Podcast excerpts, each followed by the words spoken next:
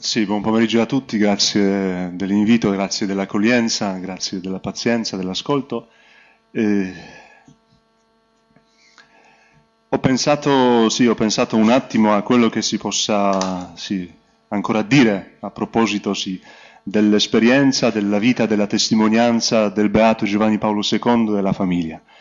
E siccome anche, anche Don Renzo se ne è accorto che ne ho già parlato molto,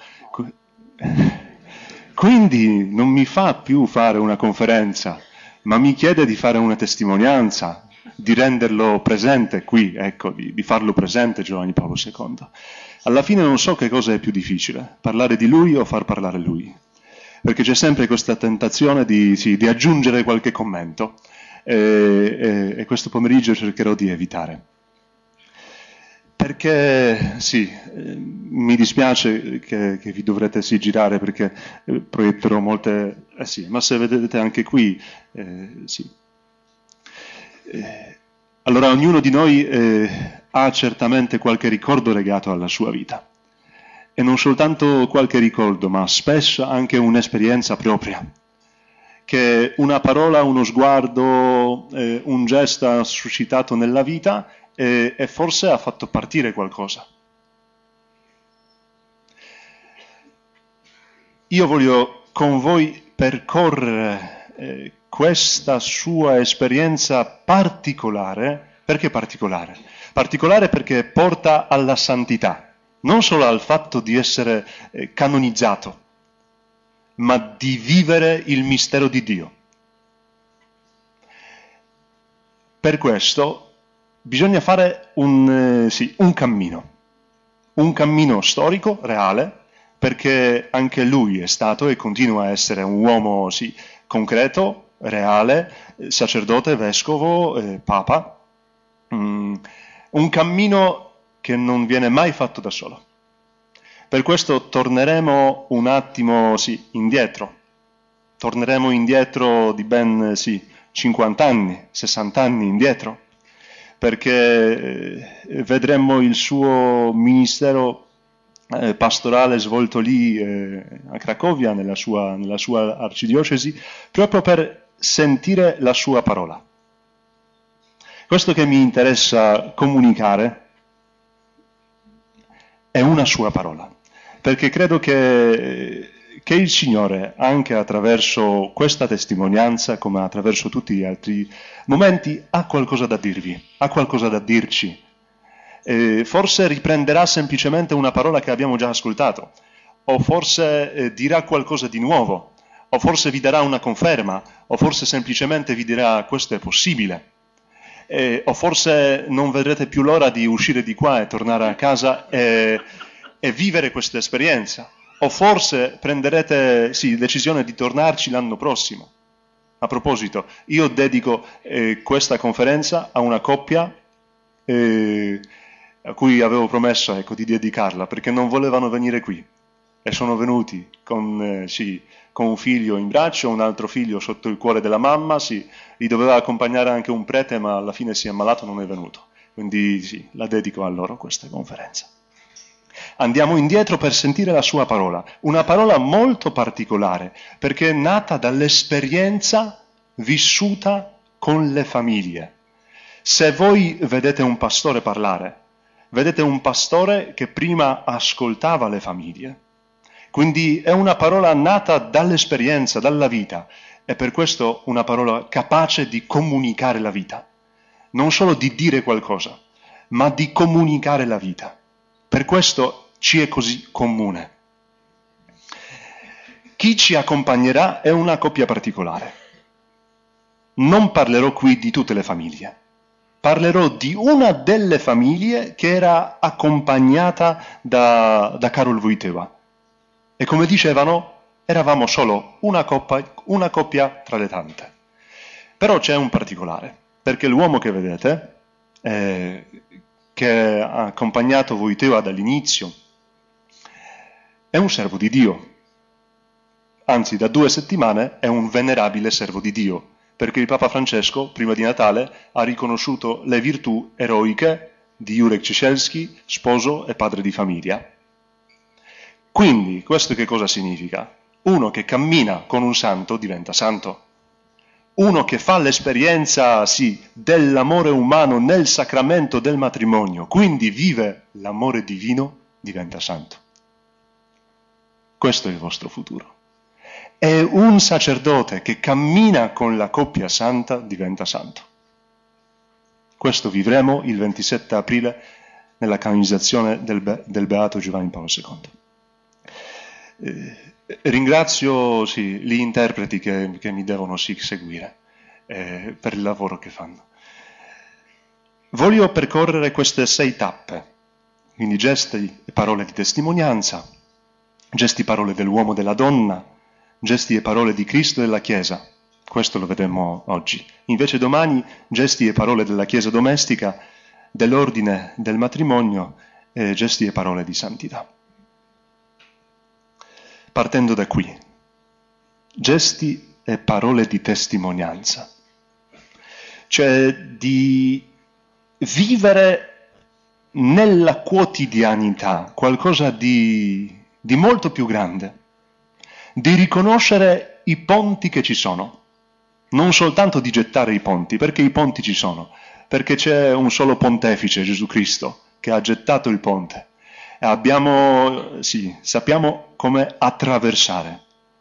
Quindi da questa esperienza vissuta insieme, dove ognuno sì, sembra di guardare in un'altra direzione, ma alla fine fa l'esperienza della, sì, della comunione, rimanendo se stesso e vivendo l'esperienza di qualcosa di comune.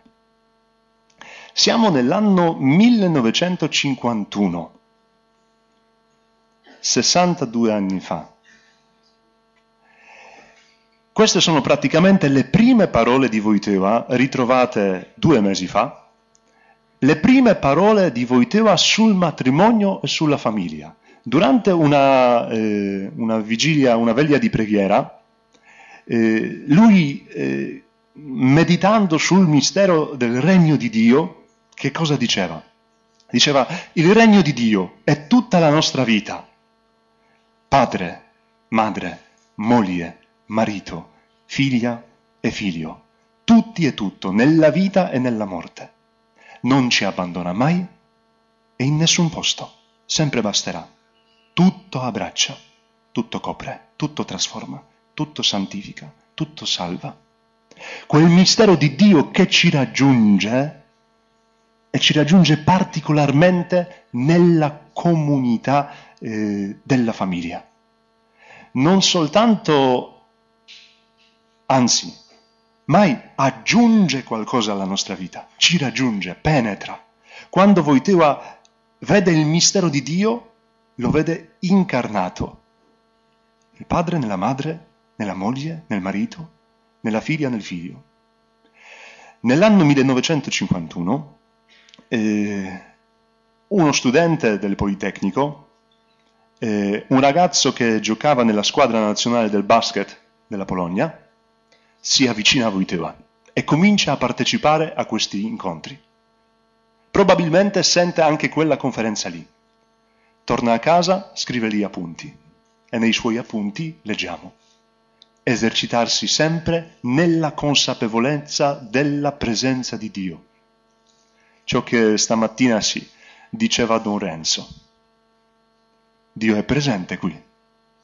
E anche lui non soltanto ha sentito l'omelia di un prete, non soltanto ha preso un proposito, ha fatto un proposito per la vita, ma dice io voglio esercitarmi nella presenza di Dio, nella sua compagnia così stretta che abbraccia tutto, passiamo la giornata intera. Dio è la persona reale che mi ha amato Perciò anch'io devo amare, donare me stesso. Ma la bellezza è che lui poi lo traduce, lo, lo riscopre, lo vive insieme alla sua fidanzata. Perché anche quando parla del matrimonio, dice il matrimonio non è soltanto una questione tra due persone, è la questione di due persone di fronte a Dio, che è il creatore fine di ciascuna ma anche della coppia. Da qui scaturisce la vocazione. È anche il merito dinanzi a Dio. Non il merito nel senso di magazzinare le cose, sì, che noi riusciamo a magazzinare, ma la mia risposta. Perché quel Dio mi coinvolge. Se Lui si china su di me, si china perché mi manda. Se io nell'Eucaristia sempre faccio il primo bacio dell'accoglienza, avete notato che la messa inizia con il bacio. Devo avere anche il coraggio dell'ultimo bacio, di baciare l'altare alla fine è di andare in missione. Questo che hanno riconosciuto loro. Voitua stesso diceva che sentiva forte il bisogno di rendere testimonianza a questo uomo. Poi vedrete che la loro vita è stata molto, molto particolare. Da un lato molto ordinaria, dall'altro lato molto particolare. Quindi sentiva eh, Voiteva già da sacerdote, da vescovo, qui nelle foto quando li vedete, sono sempre loro, sono sempre loro. Voiteva, Karol Voiteva, Jurek Ciesielski. Sentiva bisogno di rendere testimonianza a un uomo che incarnava nella vita la fede. E poi dice, abbiamo dedicato molte ore alle conversazioni sul matrimonio, inteso come vocazione di due persone. A volte quando lo racconto agli studenti mi chiedono, però alla fine chi imparava da chi? Chi era insegnante, chi era maestro, chi era discepolo? Da un lato si può recuperare questo, dicendo una cosa ha preso Karol Wojtyła da Jurek Ciesielski, L'altra cosa ha preso Jurek Ciesielski da Karol Wojtyła. Però alla fine si tratta di, di una cosa che toccava tutti e due, anzi tutti e tre, perché la moglie, pur essendo timida, sì, diventava santa anche lei. Ecco, andiamo, andiamo avanti. Eh, gesti e parole dell'uomo e della donna. Qui siamo già nel 1957 l'anno in cui loro due si, si dovevano sposare, e fanno insieme questa esperienza non soltanto di andare in gita, ma di fare l'esperienza concreta della comunione con Dio, dei due stati di vita, per poi andare in missione, perché se loro eh, fossero rimasti per sempre lì a fare quella gita, noi non avremmo avuto la, la famiglia di sconsorzio non sono rimasti lì, sono andati in missione. Hanno vissuto questo, hanno elaborato. In quei tempi, quello che, che mi interessa sì, sottolineare, Voiteva diceva ciò che anche noi abbiamo detto da ieri, non dividete l'amore, esso è uno, non dividete l'amore umano dall'amore divino, perché l'amore è uno, perché l'amore è lo Spirito Santo. Non dividete questo. Quando Voiteva, dopo l'umane vite, scriveva sì, una introduzione a questa enciclica, che cosa ha detto? Ha detto, l'amore umano non è pienamente umano se non esprime in sé per partecipazione ciò che Dio possiede per natura, per essere veramente umani noi dobbiamo partecipare a ciò che Dio è e solo allora saremo veramente umani. Questi gesti dell'uomo e della donna si vedono molto concretamente nella vita di Jurek e di sua moglie Danuta. Perché eh, Jurek, scrivendo poi gli appunti, scrivendo il diario, scrivendo le lettere alla sua moglie, diceva il matrimonio, pur essendo una vita di due persone, rimane semplicemente una vita. Quello che noi vediamo qui dietro nel quadro che fa da icona di questo, sì, di questo convegno è una vita. Sì, c'è il sole, c'è l'arcobaleno, ma è una vita. Quindi porta con sé il lavoro, le vittorie, i successi, anche sconf- le sconfitte, scor- scoraggiamenti. E in tutto ciò la moglie deve essere sì la compagna della vita, devono avere un ideale in comune, quindi una santità vissuta e radicata nella vita, che non ti strappa della vita, non ti stacca dalla vita, ma ti vuole nella vita, trasforma quella vita. Perché quando un uomo vuole peraltro un bene infinito, diceva Voiteva, vuole Dio. Quando tu vuoi un bene infinito alla tua moglie, al tuo marito, vuoi Dio, desideri Dio, e anche lui non vede l'ora di passare tramite voi e di donare la vita vera. Perché lui solo è pienezza del bene. Per questo, come sottolineava Voiteva, l'amore umano sfiora in un certo senso Dio.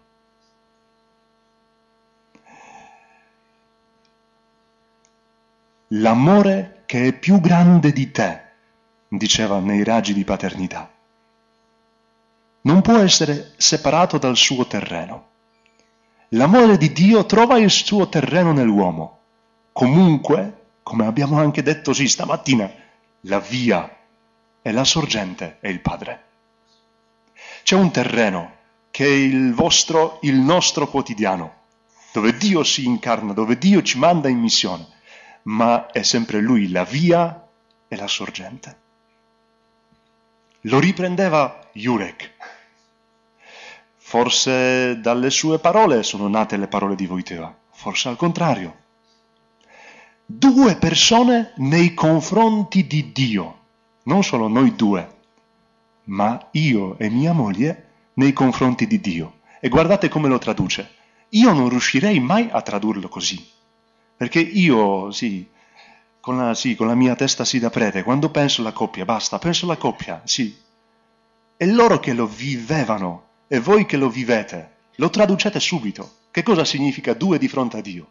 Significa la gioia della comunione, ma anche la paura della incomprensione significa la fiducia nell'altro, la speranza della grazia, ma significa anche la presenza delle nostre mancanze. Significa un itinerario sconosciuto della vita. Significa il fascino dell'ideale, ma anche una tragica osservazione della pratica di vita. Quanti di voi si sono fatti la domanda, ma sì, che ci facciamo qui? Con le cose così belle e la nostra vita che sembra talmente lontana. Siete sulla buona strada? Questo significa essere di fronte a Dio. I valori materiali, sensuali, ma pure i valori spirituali. Andiamo avanti. Perché le stesse cose, Voiteva le diceva anche nelle lettere, nelle lettere che mandava sì, a Jurek, come vedremo, ma le lettere che mandava anche ai giovani sì, che stavano di, accanto a lui e che si preparavano al matrimonio e alla famiglia. E a loro diceva proprio la stessa cosa. Non abbiate paura di partecipare a un amore grande. Diceva per esempio, vedi Teresa, l'uomo vive per l'amore, la capacità di amare che consiste in un certo uscire da sé, approvare l'altro, dedicarsi alla realtà dell'uomo, ma soprattutto a Dio. Questo è l'amore.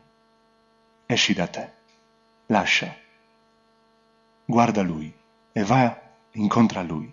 Il matrimonio ha senso, cara Teresa, diceva Vuiteva, solo se dà l'opportunità di un amore così. Il matrimonio ha senso se ti dà la possibilità di incontrare Dio. Il matrimonio ha senso se dà agli altri la possibilità di incontrare Dio. A un'altra ragazza del gruppo, sì, diceva, mia figlia, l'amore e il sentimento sono un frammento, una tappa mediante cui lo stesso amore eterno plasma il nostro destino. Occorre incontrare questo amore. Lo incontriamo molto spesso al di là dei nostri amori e sentimenti. L'amore è molto più una creazione che un sentimento. E che cosa potrebbe sorgere da una creazione mai intrapresa? Che cosa sorge se noi qui ascoltiamo delle conferenze e non ci lasciamo poi trasportarsi da quello che vuole lo Spirito?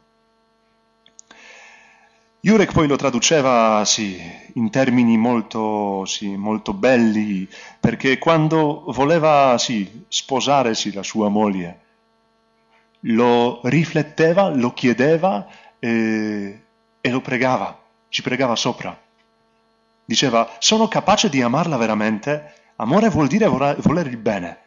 Allora io libero, consapevole di questo, la voglio scegliere come compagna della vita, riconoscendo la volontà di Dio riguardo alla mia vocazione, facendone liberamente l'oggetto del mio amore, decido di proporre a lei il matrimonio. Riconosco la volontà di Dio. E poi hanno imparato a riconoscere sempre questa volontà di Dio, che li mandava in missione. Questa presentazione sì, poi metto a vostra disposizione, per questo sì, salterò alcune slides eh, quando per esempio sì, lui rifletteva su ciò che significa promettere l'amore. C'era anche un campo particolare che loro hanno toccato e da cui iniziava la loro missione, cioè la, la sessualità. Perché questo era già un uscire da se stesso, per andare incontro all'altro, andare in punta dei piedi, per fare la comunione. Scoprire che questa è la nostra identità e che questo che viviamo tra noi due, anzi tra noi tre, è da portare agli altri, da riconoscerlo insieme ad altri. Per questo diceva Voitua, parlando della sessualità, che non è soltanto un istinto, ma è radicato nella profondità spirituale dell'uomo. Quindi Jurek, nei suoi appunti, diceva, l'unione coniugale deve avere come base l'amore della persona. Solamente la felicità, la gioia e il piacere della moglie può essere la fonte della propria felicità, gioia e proprio piacere. Ecco la vocazione del marito, rendere felice la moglie. Ecco la vocazione della moglie, rendere felice il marito. Ecco la vocazione della coppia, rendere felice di quella felicità gli altri.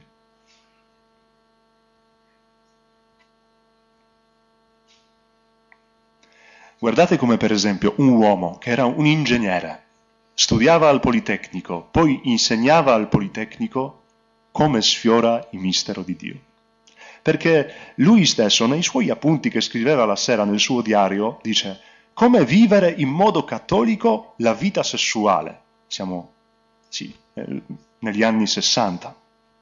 Uno che lo pensa, io non ci arrivo mai. Prima parlare su questo tema, poi pregare.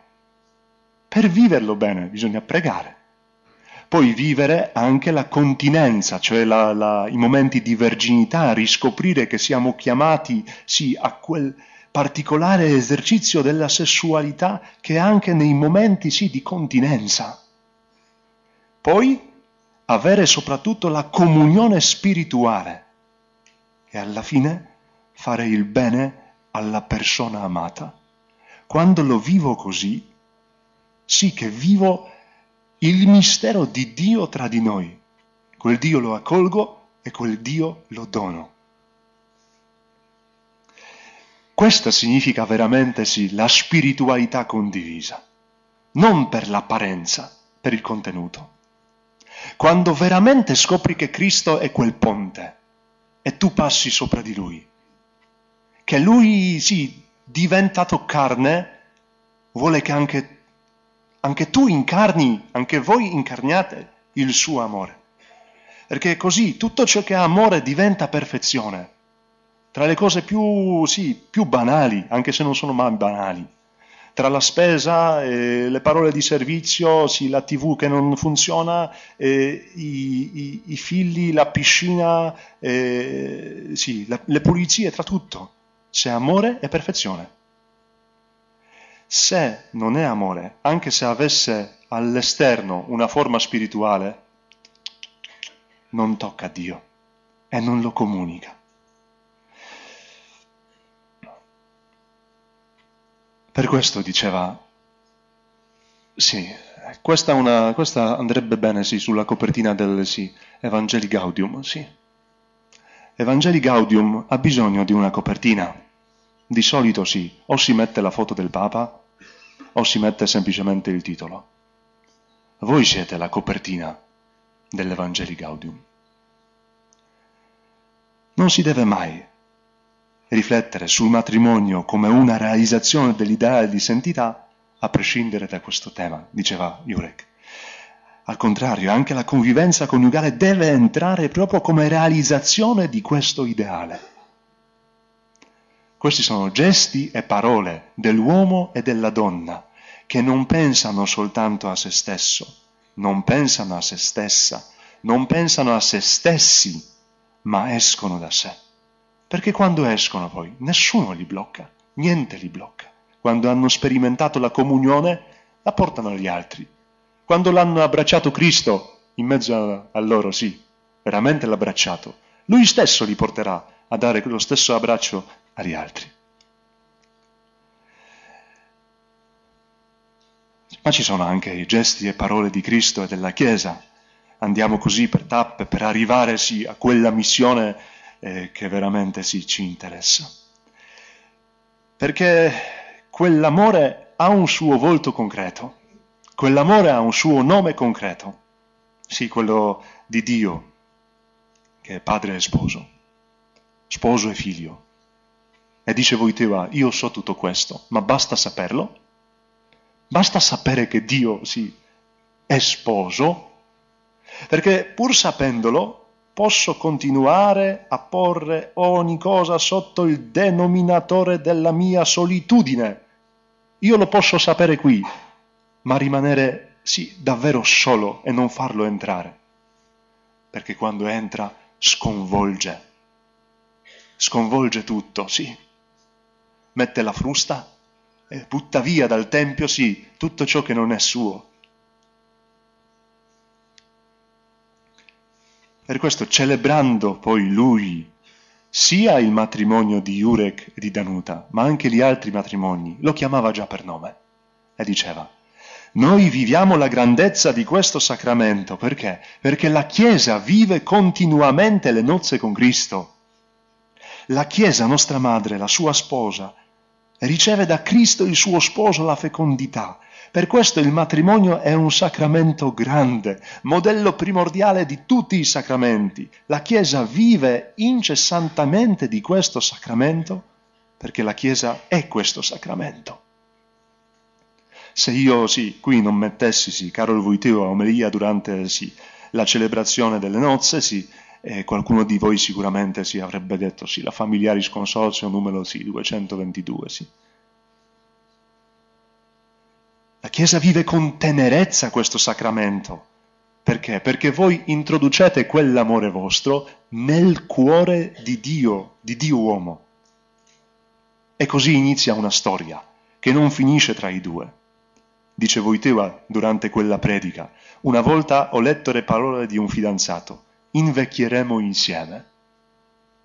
Ciò mi ha colpito perché esprime qualcosa di molto vero e di molto promettente si invecchia, si matura e si va incontro agli altri e si porta il Cristo agli altri e si fa la Chiesa insieme.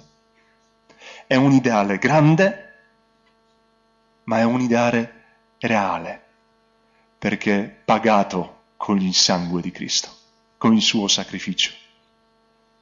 Se il matrimonio riesce a assimilare questo ideale, se riesce a cogliere tutta la verità, le energie, i valori che esso racchiude, questo è un problema di una fatica profonda di fede. Accogliere questo è la fatica di fede. La novità della fede comporta anche la fatica della fede. Non soltanto sì, anzi mai tu da solo cambiare il tuo modo di pensare, no, ma di entrare in una comunione dove un altro è il Signore. Lui è il Signore e a Lui appartiene il primo posto. Sembra facile, ma significa che io quell'ideale di santità devo comunicare con l'altro. Il mio Dio che prego, il mio Dio che ascolto, che medito, lo devo condividere con l'altro? Già nella coppia, per poterlo fare con gli altri? Sì. E questo si domandava Jurek. Lui dice, in che misura questo tendere, questa santità è comunicabile ad altra persona. Io lo posso comunicare? Come farlo? Due persone dovrebbero realizzare due ideali diversi o lo stesso ideale di santità? Qui lui sì, con la prima figlia. In che misura è possibile comunicare? Questo che cosa richiede? Solo un ingegnere poteva fare sì, uno schemino così. Un orientamento di vita. Preghiera, santa messa, confessione. Incontrare Dio vivo, reale, attingere a Lui. Poi una buona volontà, la fiducia nell'altro. Poi scoprire il mio intimo. Io uscire da me stesso, ma anche far entrare l'altro nella mia vita perché andare in missione significa soprattutto accogliere. Voi siete chiamati sì alla missione e voi insegnate a noi sacerdoti che bisogna essere accoglienti e che questa accoglienza è il primo dono che facciamo. E poi la comprensione e di nuovo la fede. La fede non sono, e non solo i miei propositi.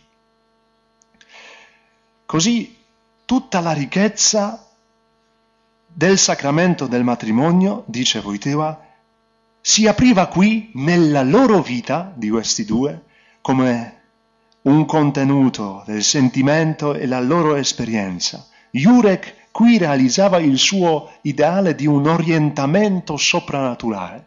Tutto ciò che faccio lo faccio per te, o oh Dio, con te, o oh Dio, perché gli altri ti possano sì toccare e sperimentare perché questa è una strada di salvezza dove Dio passa.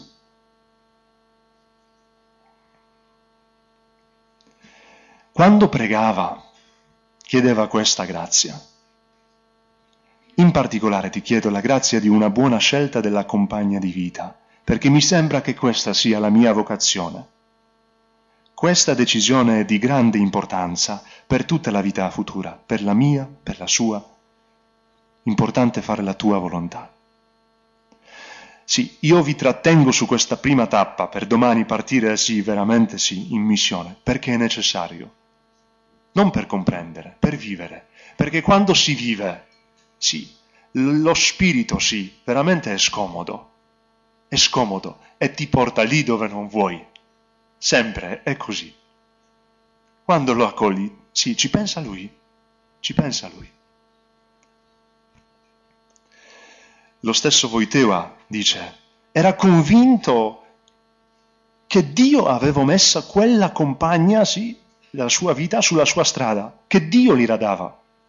E poi, diventato Giovanni Paolo II, nel suo libro Varcare la soglia della speranza, rispondendo alle domande di Messori, dice anche questo.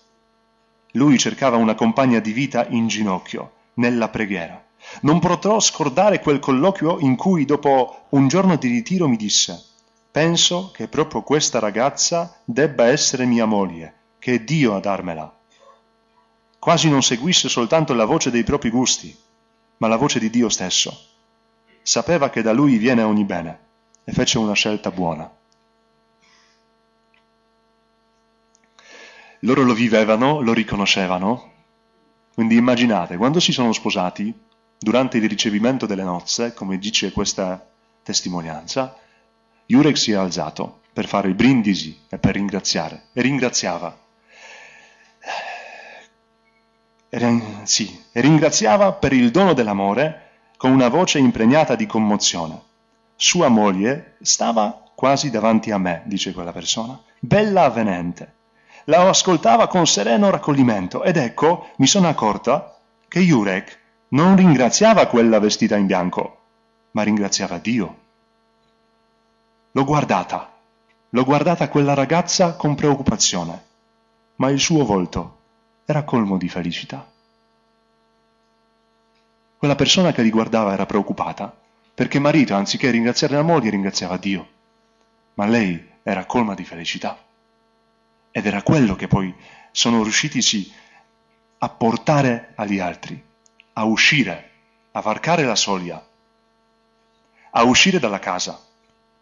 perché quell'amore che viene dagli innamorati deve maturare e matura non soltanto sì come il vino sì nella botte, nella bottiglia, ma come il vino che viene poi consumato, donato agli altri. Così matura il vino dell'amore, perché diventa parte del mistero grande nel Cristo e nella Chiesa, come dice San Paolo. Infatti, Jurek, la parola sul mistero grande di Cristo e della Chiesa, la dice, ma la dice solo una volta prima di sposare sua moglie. Che io tratti la mia fidanzata come tuo dono, che io la ami con il tuo amore, il cui esempio hai donato mediante il tuo amore per la Chiesa, che io lo prenda a cuore. È stata una preghiera efficace, perché non è soltanto la questione, anzi non è la, la, la questione del linguaggio, di ripetere sempre siamo del mistero grande, siamo dei misteriosi grandi. È la questione di, di dirlo sì, una volta per sempre, e di farsi guidare da Dio che lo vuole incarnare. Quindi dopo dieci anni di matrimonio, lui, scrivendo una preghiera, scriveva anche una lettera alla moglie e dice, ti ringrazio. Ti assicuro che sei rimasta per me la stessa amata, ma voglio una cosa, e tu fossi felice, e che tu irradiassi un po' di questa felicità, che tu non lo tenga mai solo per te, ma che tu la irradi e che noi la irradiamo agli altri. Questo lo, sì, lo vedremo sì, domani. Comunque volevo fare con voi questa prima tappa del cammino del cammino di un uomo che sarà, sì, canonizzato e di un uomo che ha fecondato, sì, la Chiesa, di un uomo che però non l'ha fatto da solo, l'ha fatto sperimentando la Chiesa, insieme alle famiglie, guardando colui e andando verso colui che è la sorgente e fine. E ripeto, non sono rimasti lì sui pascoli erbosi, perché se fossero rimasti lì noi non avremmo avuto sì la familiaris consorzio. Eh, ecco, e domani proseguiremo. Grazie.